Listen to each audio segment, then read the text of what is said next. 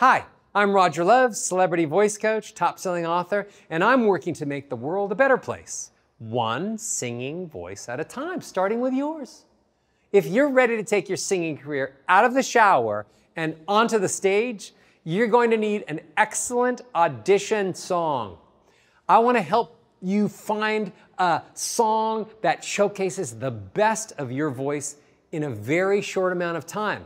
And that's not always an easy task. So, to save you time, frustration, and less than perfect auditions, here are the five things you need to know when picking your audition song. First, select the song that is perfect for you. Before you search through your iTunes playlist or spend a week going through every song on Spotify or Apple Music, ask yourself this question What parts of your voice feel the strongest and most comfortable? For example, is it your chest voice? Is it your middle? Is it your head? With that answer, look for an audition song that showcases mostly the parts of your voice that are special, unique, amazing. Then sing through lots and lots of songs until you find the right one for you. For example, if you have a really, really strong chest voice, but your middle and your head voices are just not there yet, you don't want to pick a song that forces you to go all the way up and down the range into middle voice that isn't great yet. In the same way, if you're a woman with this amazing head voice, but maybe less than an amazing chest voice, don't go for an audition song that forces you to belt out chest through the whole first half of the song. Second, avoid the famous or unknown song trap.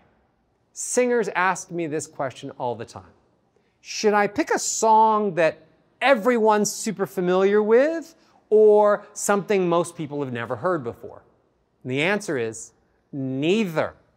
You don't want to come into a singing audition with a really famous song associated with one particular artist. For example, if you go to a pop audition with Celine Dion's song, My Heart Will Go On from the Titanic, the people running the audition They've heard that song so many times, they are sick of it.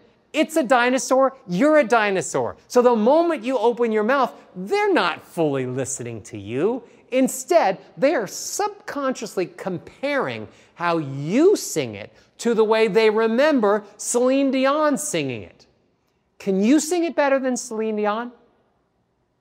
Maybe.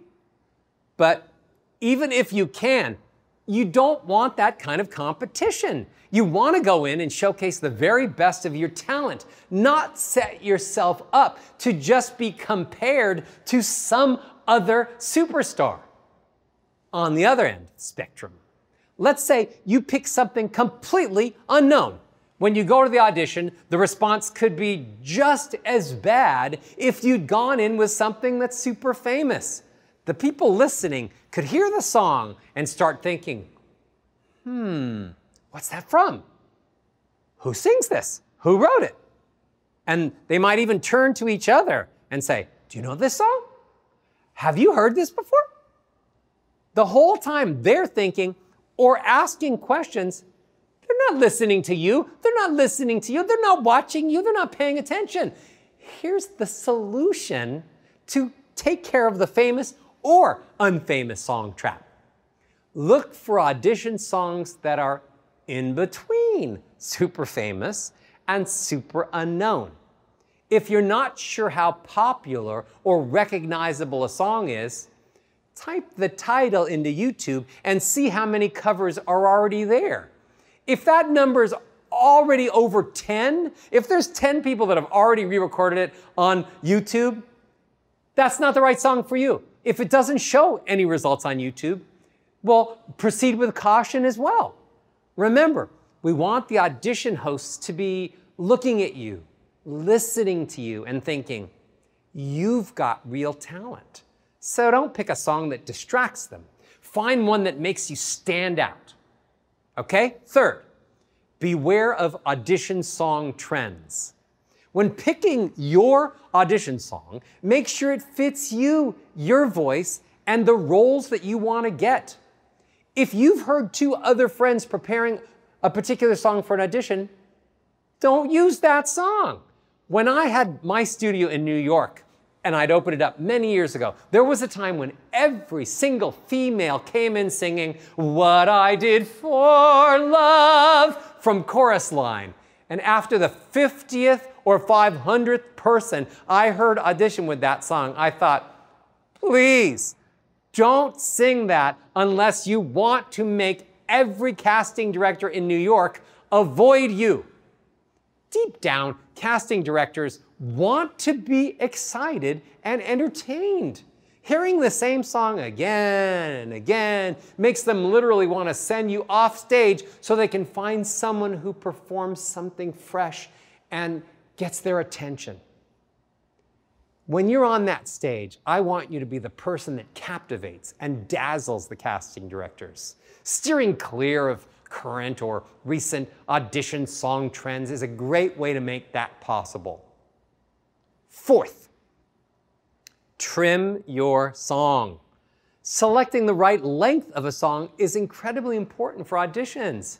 Once you have the right song for your voice, one that's not too famous or totally unknown and not being sung by every other person at the audition, you need to cut it down to the appropriate length. Contrary to popular belief, shorter songs usually make better audition songs. For example, some auditions only want 16 bars of a song, which is like a verse and a chorus. The audition hosts have either, they don't have the time or the energy to have everyone sing for five or seven minutes. So edit your song into something short, such as, like I said, a verse, a chorus, a big strong close. If you're singing a cappella, meaning without musical accompaniment, or making lead sheets with someone, it's easy to edit your song. If you're using a CD or digital track for accompaniment, you probably need to have someone edit it professionally or get a friend to do it in Pro Tools or GarageBand. The bottom line is try to make your song as short and special as possible. The last thing you want is for the audition host to cut you off mid song because your arrangement is too long. Another benefit of singing shorter audition songs is that if you're great, they can always ask you to sing more. After a great short audition song, I've had students asked to sing full versions of other songs because the audition people like them so much. If you leave them wanting more, you win. That means you have them interested, excited, and eager to give you the opportunity that you're aiming for you might also make multiple versions of your song. One really short, one medium length, and one longer. Just in case your preferred length is too long for a particular audition's request and you need to use the shortened version. That way you'll be prepared for anything. The longer version if the host asks for it or the shorter. Fifth, go big before you go home. Many singers choose audition songs that end softly.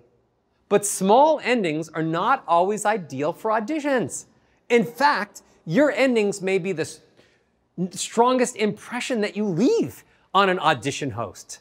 And from this perspective, don't choose a song that has a big middle and then Pay no attention to me, I'm done. Instead, aim for big endings. And as you look for songs or, or you edit songs to use, find one that makes your voice go higher, thicker, and louder and stronger as it progresses to the end. And then, boom, you're done. And the audition hosts are excited and moved, putting your name on the top of their selection list. Just so you know. There are people who spend their whole career trying to find the perfect audition song that showcases their best strength and hides all of their flaws. So don't get discouraged or be surprised when you open up iTunes and your perfect song just doesn't instantly jump out at you. If you keep exploring and singing through lots of songs, I feel confident that you'll find one that makes you and your voice shine every time you perform it. Don't forget to check back and post a comment about how your audition went in the comments or tweet me at RogerLove1.